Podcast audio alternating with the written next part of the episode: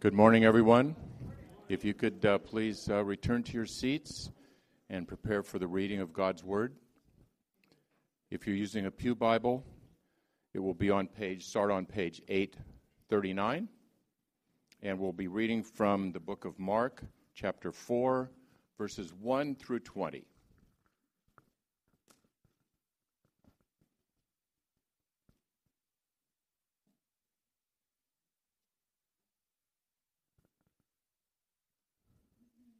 Let's pray. Father God, we thank you so much for your word, for our ability to be here to share it this morning, to learn from what you have for us, to have our ears open that we can hear what you want us to hear today. And we ask your blessing on this time. In Jesus' name, amen.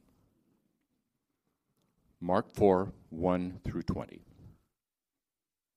Again, he began to teach beside the sea, and a very large crowd gathered about him. So he got into a boat and sat it on the sea, and the whole crowd beside the sea on the land. And he taught them many things in parables. And in his teaching he said to them, Listen, a sower went out to sow, and as he sowed, some seeds fell along the path, and the birds came and devoured it. Other seeds fell on rocky ground, where it had not much soil, and immediately it sprang up. Since it had no depth of soil, when the sun rose, it was scorched, and since it had no root, it withered away. Other seeds fell among the thorns, and the thorns grew up and choked it and it yielded no grain.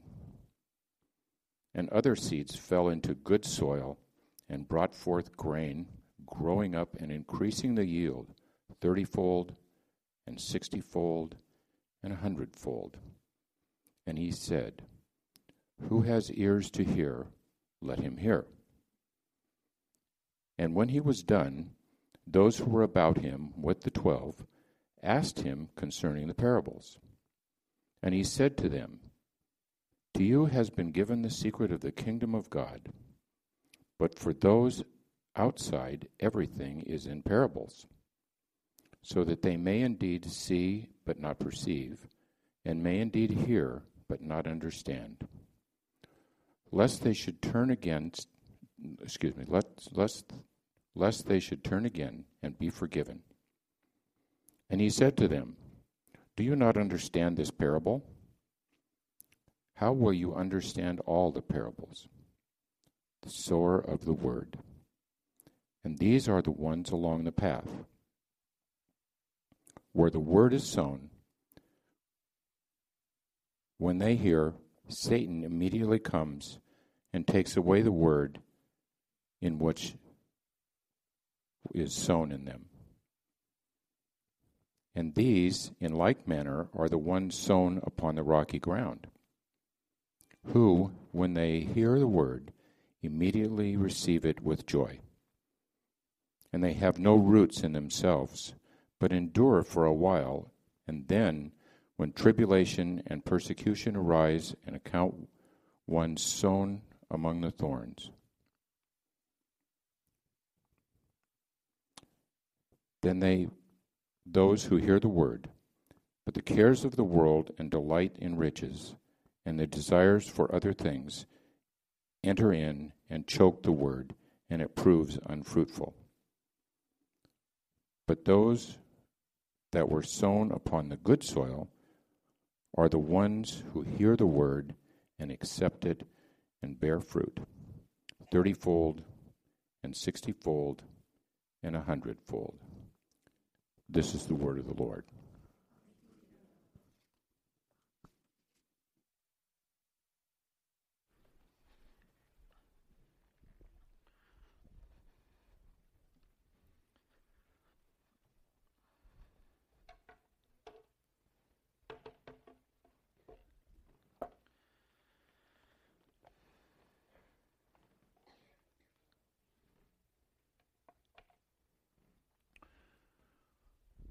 The central message of the Bible is the gospel. God so loved the world, he gave his one and only Son. He gave him as a sin substitute. All of us, every single one of us, has fallen short of the glory of God. God is perfectly just, and he always executes his justice perfectly. And all of us are deserving of eternal justice. But instead of receiving eternal justice, in His grace and His mercy and His love, He sent His Son to die in our place as a sin substitute. He was raised on the third day. He ascended to the right hand of the Father.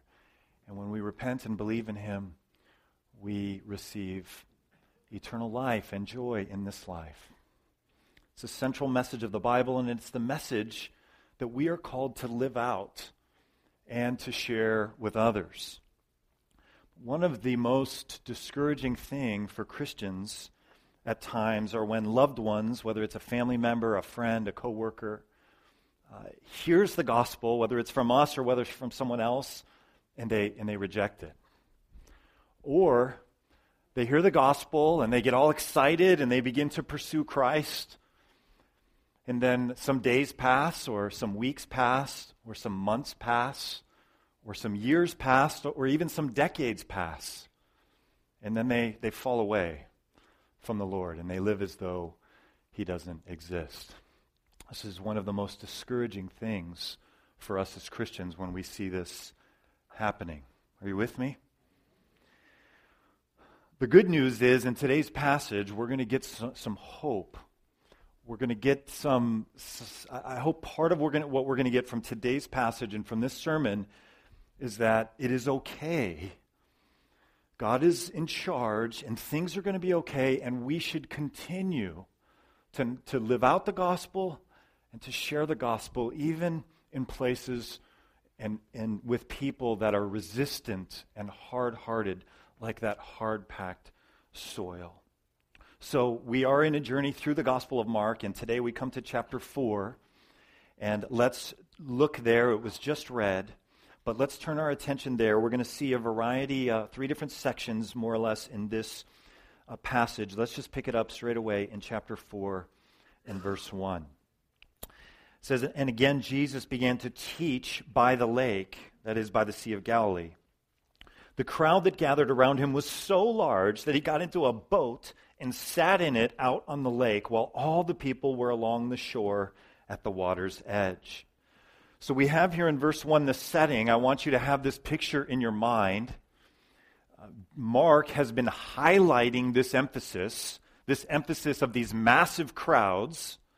And the picture that we should have in our minds that we have from verse 1 is that there are so many people who are flocking to hear Jesus and to get near him, particularly for healing and for his casting out of demons. The crowds are so massive that he can't stand there and speak. He has to get in a boat and, and go out to shore just a little bit to address this crowd. Now, I've said this again, and I'll probably say it many, many times. One of the reasons that Mark is emphasizing this is because of the stumbling block of the cross. As we read Mark's gospel, we need to not only think about being in the year 2016, but we have to think about the first century reader. The first century reader that didn't experience all of these things, that didn't witness the miracles, that didn't see the crowds. Mark is thinking of that reader as he writes. And the message of the gospel is that the Savior of the world, the King of Kings, died on a cross, which for us we think of as a, as a symbol of Christianity, but the first century reader thinks of this as an execution device. That this man is a convicted felon who was on death row and was crucified in public. And he is the Messiah and the Savior. This is a tough thing to communicate to the reader that hasn't experienced this. So, this is part of why in verse 1, Mark is emphasizing these huge crowds that have come to him. This was no ordinary criminal. This was no ordinary person who died on a cross. He was no criminal at all, of course. So that's verse 1. Moving on, verse 2.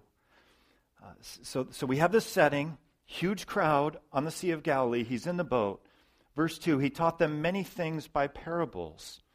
And in his teaching, he said, and then we go into this first parable, first section of this parable. And the first section of this parable, in verses uh, 3 through 8, really, is understanding the story of the parable. This is what we're going to look at in, in these next few verses. Now, a parable is a simple story where, for that original audience, there's a, there's a known meaning, a very simple story, but then there's a more profound meaning, a spiritual meaning, where there are these things uh, in, the, in the simple story symbolize more complicated, more in depth spiritual things. So, the first thing we want to do is understand this simple story, this parable that Jesus tells. Let's look at it from the boat. Uh, he says, Listen, the NIV has at the very beginning. Listen, hear this, pay attention. There are layers to what he is about to teach. There is sophistication and nuance and subtlety to what he's about to teach. And in fact, I'm going to shift over so that we're all on the same page and look at the New American Standard Bible, uh, beginning in verses 4 through 7, as we look at this parable together. Did I get all of verse 3 there? Um, yeah, listen, a farmer went out to sow seed, verse 3 says, and then we pick it up in verse 4.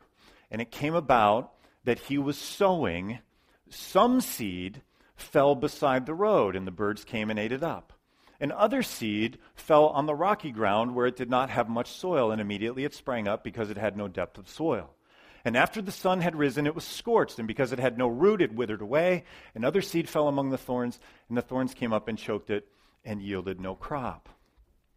Now, I'm not going to go through everything I read this week, but I was reading a lot, and oh my gosh, there is a lot of debate about this parable. And one of the cr- things that come up from critics who criticize the Bible and who criticize even this parable say this simple story doesn't even really make sense because farmers don't sow seeds along roads where the ground is compacted. Farmers don't sow seeds in places where the ground is rocky. They don't sow seeds where thorns are going to come up. The basic farmer knows, I, I don't know a lot about farming, but even I know that's not where you farm, right? So, this is one of the criticisms of this parable. And this criticism actually brings insight to the reader who wants to see what is exactly going on here. And so I've highlighted a few words here. Now, the New American Standard Version of the Bible, the one that I have here on the screen, when there are words that are implied but are not actually in the text, this particular translation puts those words in italics. So you see the word seed in verse 4, and in verse 5, and in verse 7 are in italics. So that means those words are implied. They're not actually in the Greek New Testament of the Bible, they're implied there. It's exactly what it means, but those words aren't there. So there's significance in the other words that just precede, in our English translations, the word seed, these other words, some, other, and other. And each of these words are singular. They're singular. So you could translate this uh, one seed, one implied seed fell as- uh, alongside the road, one implied seed fell around the rocky ground, and one implied seed fell among the thorns. In other words, the careful reader is going to see this isn't a typical thing that's going on, and it's one seed that is going in these places. And then we come to verse 8, Again, the word seeds is implied, and other seeds fell into the good soil, and as they grew up and increased, they yielded a crop and produced 30, 60, and 100 fold. So the, the point here is Jesus is emphasizing in this parable that he has invented to communicate a variety of deep spiritual truths. He is, he is intending to communicate and for the reader to see this emphasis between the single seeds that go in these places where farmers don't normally farm and there's no fruit that comes, to contrast this with the seed that goes in the good soil and where you have a harvest that would be expected 30, 60, and 100 fold. So there's a big comparison between the, the single seeds where you don't farm and the three or more seeds some of the commentators say this is plural here, indicating that he's actually communicating there's one seed here, one seed here, one seed here in each of those three types. And now there's three seeds planted in this soil. and each of those seeds have a great yield and a great uh, crop. Are you with me? Okay, good. At least one of you is with me. I know we're quiet. White people are quiet. Um, I, and I'm, I still just can't get over it. And so, I, you know, many of you have heard me use this line before. I'm waiting for the black church in the Tahoe area to call me to serve there, and I'm probably going to go when they when they call me, so I get interaction. Uh, but here we are. So, so you got the you got the basic story. You got the basic story of this parable, right? So this simple story. So the, the, the, ancient reader, the first century reader, recognizes, yeah, farmers don't normally farm there, so, so there's something more, and we'll come to that in a minute. But the main thing is in this, in this, uh, in, in understanding the story of the parable, that, that Jesus is drawing an emphasis between the good soil and these single soils, and these single seeds in this soil that isn't good uh, for farming. Okay, so that's scene one. He's in the boat. He teaches this parable. And you got to figure when he finishes teaching this, almost everybody, I think probably 100% of people are, are like scratching their heads. That, that they don't know what he's talking about. And, and we see that as we, as we move on to verses 9 through 12. And the setting changes here. Look at verse 9. Then Jesus said, He who has ears to hear, let him hear. In other words, there's some people who are going to get this, but there are some people who are not going to get this parable. And some of you are going to have ears and some of you don't. Verse 10 When he was alone, the twelve and others around him asked him about the parables. They want him to explain this simple story. They, they, they hear the simple story and they, they kind of get the simple story, but they have no idea what he's, what he's driving at. Verse 11 he told them the secret of the kingdom of God has been given to you. The secret or the mystery of the kingdom of God has been given to you, to you plural. So the setting has changed now. He's no longer in the boat. He's no longer in the boat. Verse 10 tells us he's alone with the 12 and with others, with other believers. And they are asking him, they're confused. And so he tells them the mystery or the secret of the kingdom of God has been given to you, but to those on the outside, everything is said in parables, so that they may be ever seeing but never perceiving, ever hearing but never understanding. Otherwise, they might turn and be forgiven. Yikes. Did you hear that? This sounds harsh. This, this sounds very harsh. And particularly in the year 2016, in the culture that we live in, where everyone gets a trophy and everyone, everything is fair. I mean, th- this, this sounds offensive. Jesus is distinguishing now between this crowd that was listening to him as he told the, the simple part of the story. Now he's just got the 12, the, the apostles around him, and some other believers. And he says, The mystery has been given to you. And then his explanation, he quotes Isaiah at the end saying, otherwise they might turn and be forgiven. So, a couple things here as we, as we process this. So, verses 3 through 8, we're understanding the story of the parable. Now, as we're reading this carefully, we're understanding there's a couple different audiences that Jesus is speaking to. The first audience is everybody. And I th- like I said, I think everyone was more or less confused. Uh, we understand this little story, but we have no idea what its spiritual meaning is, what he's driving at. And so Thankfully for us, he explains that in just a moment. But right now, we're dealing with this nuance of this second audience. And uh, one commentator writes this says, Jesus teaches in parables both as judgment against those outside and as a means of instruction for those inside his newly formed messianic community of faith. Now, this isn't popular, this isn't fun to teach. But Jesus Jesus is God and he understands people's hearts. And so this parable is having a twofold purpose, and one of the purposes of this parable is for judgment for those who want to kill Jesus. Another commentator writes this. He says Mark uses the parable of the seeds, or the parable of the four soils, as I'm calling it, as a parable about parables to explain the rejection of Jesus by some people and the acceptance of Him by others.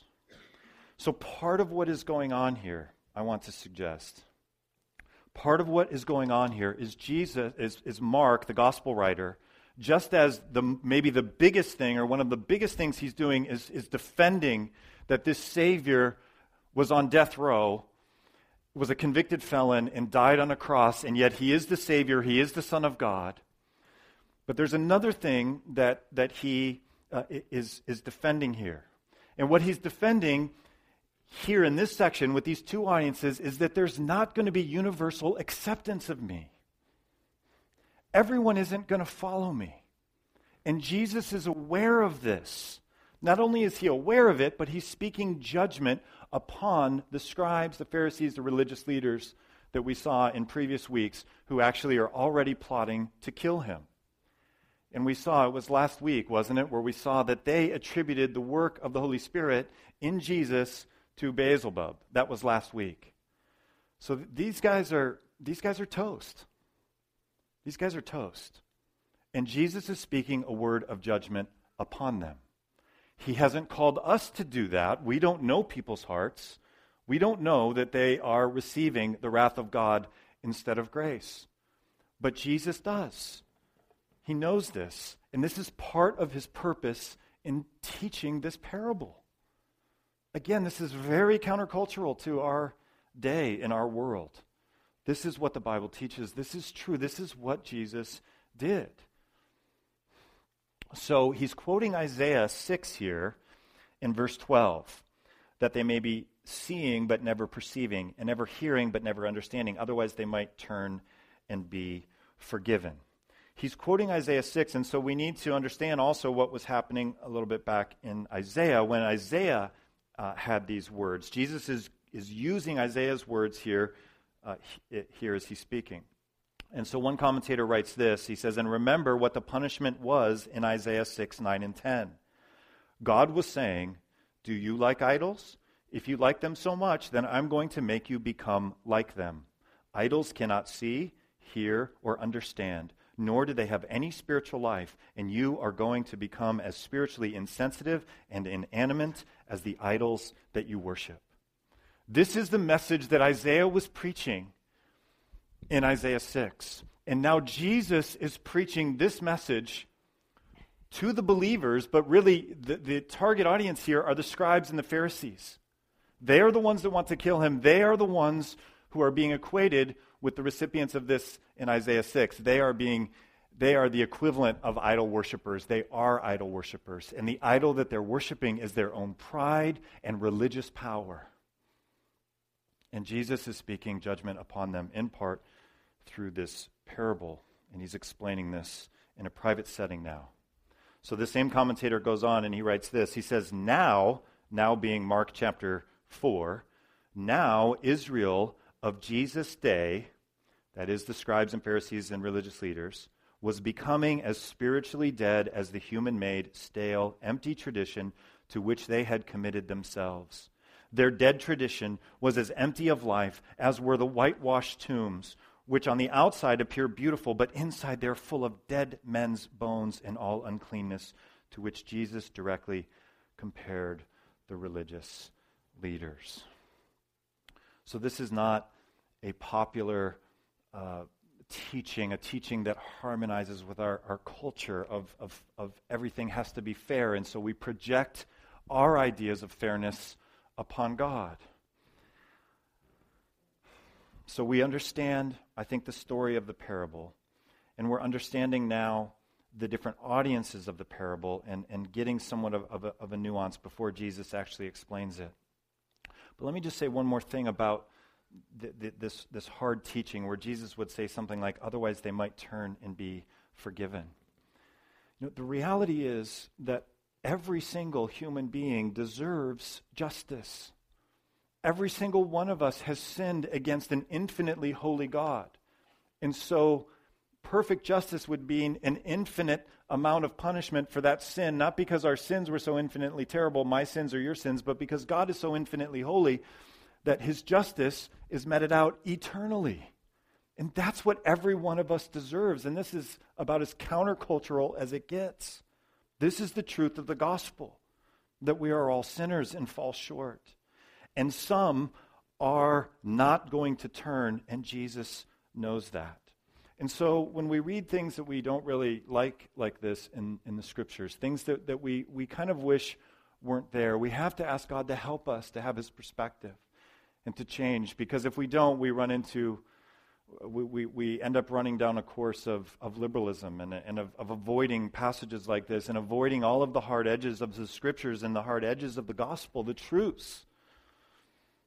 And so we end up um, we, we end up with something that isn't really Christianity when you ignore the judgment of God, the judgment of God upon the scribes and the Pharisees and those who have hard, hard hearts. And so liberalism is really something other than Christianity. This oft quoted uh, sentence from Richard Niebuhr says uh, those that would ignore this, these kinds of truths have invented a God with a God without wrath who brought men without sin into a kingdom without judgment through the ministrations of a Christ without a cross. The cross is no longer necessary for redemption. We're all going to be saved if we just reject these hard things in Scripture. We reject the doctrine of hell. We reject the justice of God. We reject the idea that these scribes and Pharisees are not going to turn, they're not going to be forgiven. They have attributed the work of Jesus through the power of the Holy Spirit to Beelzebub they are, they are guilty. So we understand the story, we understand uh, the audiences of the parable as he switches. And then he actually, in this same setting, explains the deeper meaning of the parable to the 12 and to the uh, other believers that are there with them. So let's take a look at that now, beginning at verse 13. Then Jesus said to them, Don't you understand this parable? How then will you understand any parable? The farmer sows the word. Some people are like seed along the path where the word is sown. As soon as they hear it, Satan comes and takes away the word that was sown in them. So here we have this parable finally explained by Jesus. Whereas the farmer represents Jesus, the sower or the farmer represents what Jesus is doing. His primary mission early in Mark's gospel is not to heal the sick and to cast out demons, although he's doing that because of his compassion. His primary thing is to preach the gospel, to preach the kingdom of God. We saw this all the way going back to chapter 1. So he is he is the one that is sowing these seeds. And the seed is represents the word of God or the gospel. So we see that in verse 14. The farmer sows the word. Uh, the word, uh, the seed represents the word. And then there are these four types of soils which represent the four types of people or the four types of human hearts in the various ways that people respond to the gospel. And the first way that people respond to the gospel is the way that the scribes and the Pharisees have with hard hearts. They're like that compacted soil on the road. They hear the gospel message whether it's through the preaching of the word, something like this, or whether it's from a friend that loves them. But, but they just have no consideration for it. They just move away from it. In our, in our own day, hardcore uh, atheists, uh, people who are hardcore committed to, uh, to Islam or to New Ageism or whatever, you, you, you, know people like this, they have hard hearts, and as you share the gospel with them, it's very clear. They have no interest whatsoever, and they just, just move away. Now, we don't have omniscience like Jesus, so we don't necessarily know that's, that's where they're going to remain, but we know that there are people in this condition, and we all have seen people in that condition. So, this first, uh, there's four types of people representing the four types of soil. The first one in the first century context are the scribes and the religious leaders. Let's move on to verse 15. It says, Some people are like seed along the path where the word is sown. As soon as they hear it, Satan, oh, that, we've already done that. We're on verse 16. Verse 16 Others, like seeds sown on rocky places, hear the word and at once receive it with joy. These, these are the people that we get all excited about in the church. But since they have no root, there's no foundation, there's nothing there they last only a short time. When trouble or persecution comes because of the word, they quickly fall away. If you've been a Christian for some period of time, you've probably seen this. You've seen Christian, we, we don't have a lot of persecution, but we have a lot of trouble in our world. And James 1 says that trials are there to refine us and to grow us and to shape us in Christ.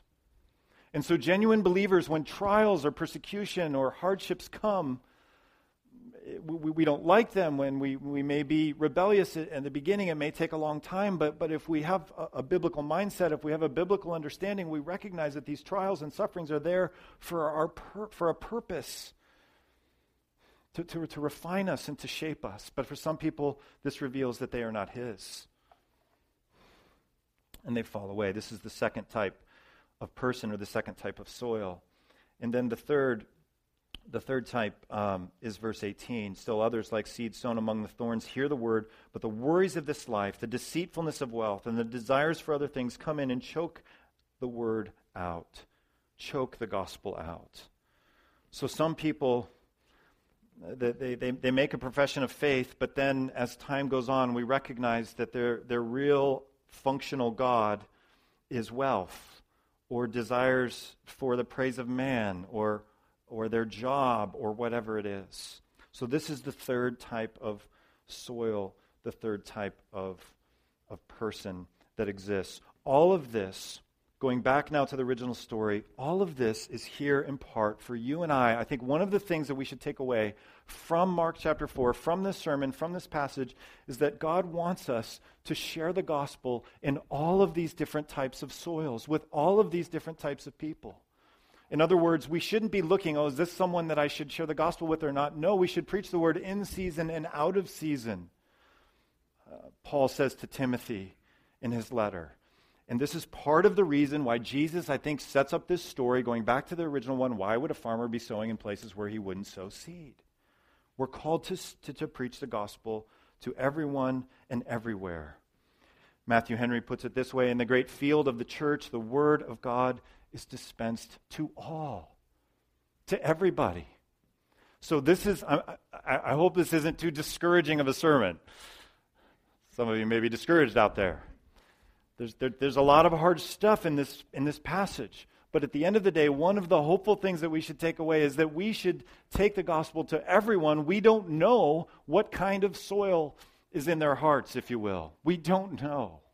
And we shouldn't give up on people, and we should be taking the gospel and dispensing it to everyone. And God gets glory through the preaching of his word, through the individual personal sharing of his word, even when people don't come to know Christ. I came across a, a story about this uh, in our men's group. We're reading a read a book. We just finished it, and I came across this guy, Penn Jillette. How many of you know who this guy is? Oh, you, so you guys are a lot more worldly than I am. So I, I had no idea I didn't know who this guy was until uh, he came across in this book. That, that was a joke, right? Um, atheist, magician, author. Uh, he was mentioned in this book that we read in our men's study. And he tells a story about someone sharing the gospel with him. Uh, th- this guy is a New York Times best-selling author. One of his, his books is called God No Signs You May Already Be an Atheist and other magical tales. But I'm going to let him share with you. We have about a four minute video. And go ahead and bring the lights down and roll this video. I want you to, sh- I want you to listen to him sharing about a time when someone shared the gospel with him.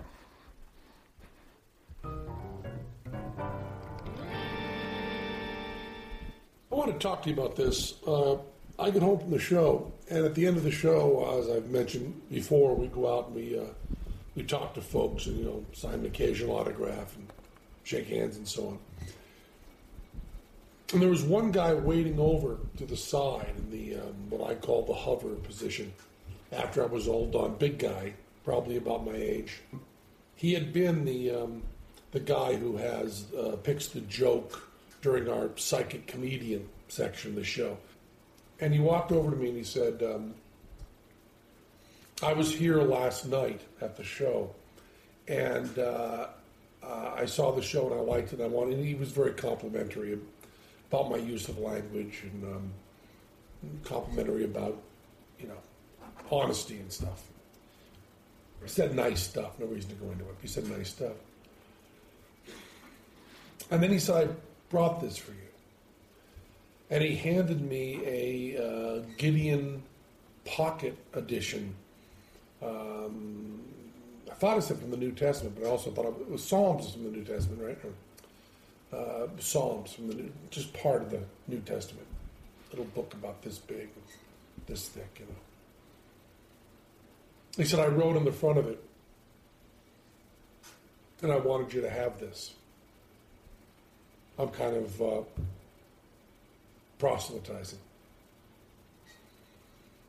And then he said, I'm a businessman. I'm, I'm sane. I'm not crazy. And he looked me right in the eye and did all of this. And uh, it was really wonderful. I believe he knew that I was an atheist.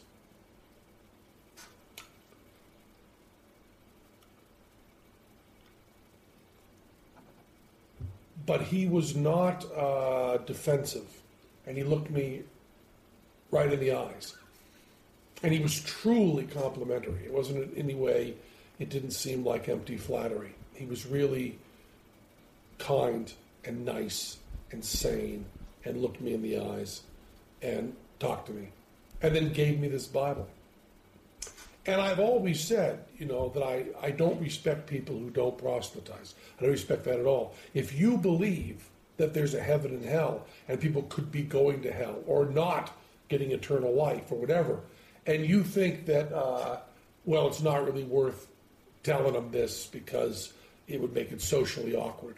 And atheists who think that people shouldn't proselytize, just leave me alone, keep your religion to yourself. Uh, how much do you have to hate somebody to not proselytize? How much do you have to hate somebody to believe that everlasting life is possible and not tell them that? I mean, if I believed beyond a shadow of a doubt that a truck was coming at you and you didn't believe it, that truck was bearing down on you, there's a certain point where I tackle you. And this is more important than that. And I've always thought that, and I've written about that, and I've thought of it conceptually. This guy was a really good guy. He was polite and honest and sane, and he cared enough about me to proselytize and give me a, a Bible, which had written in it a little note to me, uh, not very personal, but just you know, like your show and so on, and then like five phone numbers for him and an email address if I wanted to get in touch. Now, I know there's no God, and one polite person living his life right doesn't change that. Uh, but I'll tell you, he was a very, very, very good man. And uh, that's really important. And with that kind of goodness, uh, it's okay to have that deep of a disagreement. I still think that religion does a lot of bad stuff, but man, that was a good man who gave you that book. That's all I wanted to say.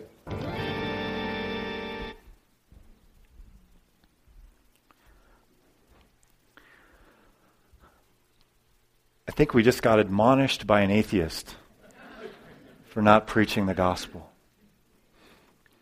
But he was loved by that guy, this Gideon. Giving him a Gideon, I'm assuming this guy's a Gideon, but whatever. He had a Gideon Bible. Um, he waited patiently. After a show, he does these shows in, in Las Vegas. He waited patiently after a show for everybody to leave, to be kind and gentle. And, and he, he, he didn't need to go through the gospel. This guy knows the gospel. But he was just there to love him. And I would say, from our limited perspective, this atheist, Penn is that how you say his name? He, he, he, he looks like that compacted soil. But we don't know that. And man, I just I've been praying for this guy this week. Do you see? Like, does it seem like the Lord's working in his life that he that he I mean that he went home and recorded that video? I mean, he had to know we're going to use this as ammo, right? I mean, he went home and recorded this video about how this, in our language, godly man, in his word language, a proselytizer was nice, uh, came to him. So, part of the takeaway from Mark chapter 4 is that we are to take the gospel to atheists to people who are responding right away, and even to, to people that are going to respond genuinely and remain faithful for the remainder of their lives. Let's look. We have the best for last here, just a couple verses left, and we'll, and we'll finish up. So, the, the final type of soil, there are four soils, four types of human hearts in this parable. Verse 20. Others, like seed sown on good soil, hear the word, accept it, and produce a crop 30, 60, or even 100 times what was sown. The emphasis in this parable is on the fruitfulness of genuine believers versus the emptiness of those who end up not being genuine believers. And, and the fruit of genuine believers is not just people who come to know Christ, but all of the things that we do that bring glory to God. The whole reason that He created the universe and created us is so that He would get glory, that we would display His character in simple ways, like waiting outside of a show to show love to a man who's, who's a, a, a bold, worldly atheist. God gets glory from that. And so, the, the thing we, we need to take away from this sermon at the end here is that God's will for you and for me is to produce a crop that is bearing the fruit of the Spirit and loving our neighbors 30, 60, or 100 times. This is what happens in the life of believers. Matthew Henry writes Fruit is the thing that God expects and requires from those that enjoy the gospel fruit according to the seed, a temper of mind and a course of life agreeable to the gospel, Christian graces daily exercised, Christian duties duly performed. This is fruit, and it will abound to our account. This is what he's calling us to. He's calling us, church, to a great yield in our lives and to do simple things to love others, to, to bring our Father in heaven glory, and to leave it to Him about what kind of soil they are, what, they're, what kind of people they are. It's ultimately God's sovereign sovereignty that, that brings this about. And he, for some reason, He's chosen to use us to be faithful displayers and sharers of His gospel. I'll share one final story with you. Uh, this week, I had the opportunity to visit our most uh, senior saint here, uh, Betty. Betty's uh, down here in the front row. Those of you that don't know Betty, she's 100 years old and a few months. Uh, and just what a wonderful thing to spend time with her. She shared with me as we were talking about, you know, what, what, what do you talk about when you're just a, a, young kid like me talking with someone who's uh, nearly, uh, uh who's over 100 years old? And one of the things we talked about was, you know, what does the Lord have me here for? I, I've had such this long life, and we began to talk, and she began to share with me, and she shared with me about something she did at Christmas time. She lives in an apartment on her own. I mean, she come. I, I go to her apartment, and she gets out of her apartment and walks to let me in the secure door. I mean, she's she's quite a she's quite a quite a lady. Um, I, am I'm, I'm impressed with you, uh, Betty. But she shared with me a story. Uh, one of her neighbors who moved in, just a young person, like 70 or 80 or something like that, moved into the apartment, and she's not really uh, gelling, not really um, not a lot of people are connecting with her. She's not developing a lot of friendships. And so Betty decides to get her some cookies. And she takes her some cookies. And this story came up in our conversation because this woman was so impacted by Betty's love for her. She took her to the movies this week. Betty went and saw Sully with her neighbor this week. Is that cool? I hope when I am 100 years old, I am displaying the gospel to my next door neighbors and going to the movies uh, with them months later as a thank you for that. What Betty is doing is she is demonstrating that the heart of who she is, that, that the gospel landed on good soil, and 30, 60, even 100 times the glory of God is coming out in the way that she lives. And by God's grace, that's what He wants for every one of us here for God to get glory through simple things that we do, whether it's sharing the gospel or just displaying the gospel in some way. This is what He's after in our lives. Let's bow our heads and ask Him to do that in us and through us.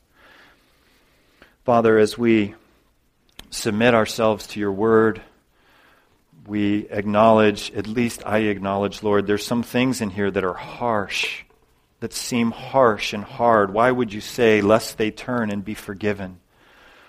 So, Lord, help us to think biblically and recognize you as a sovereign king, and that your ways are beyond our ways, and that you are perfectly loving and benevolent and just. Help us to understand you more and more through the revealed will of God in the written word of God. Lord, I pray that at the end of this sermon now that we would be taking away the, the confidence through the power of the Holy Spirit that each of us here has the ability to yield a ton of fruit where you get glory and allow us to leave different people and different soils to your sovereign plan. We thank you, God, that we have ears to hear, and we pray that we would be just very sensitive in listening to your word and to your Holy Spirit as we live our lives. We pray in Jesus' name. Amen.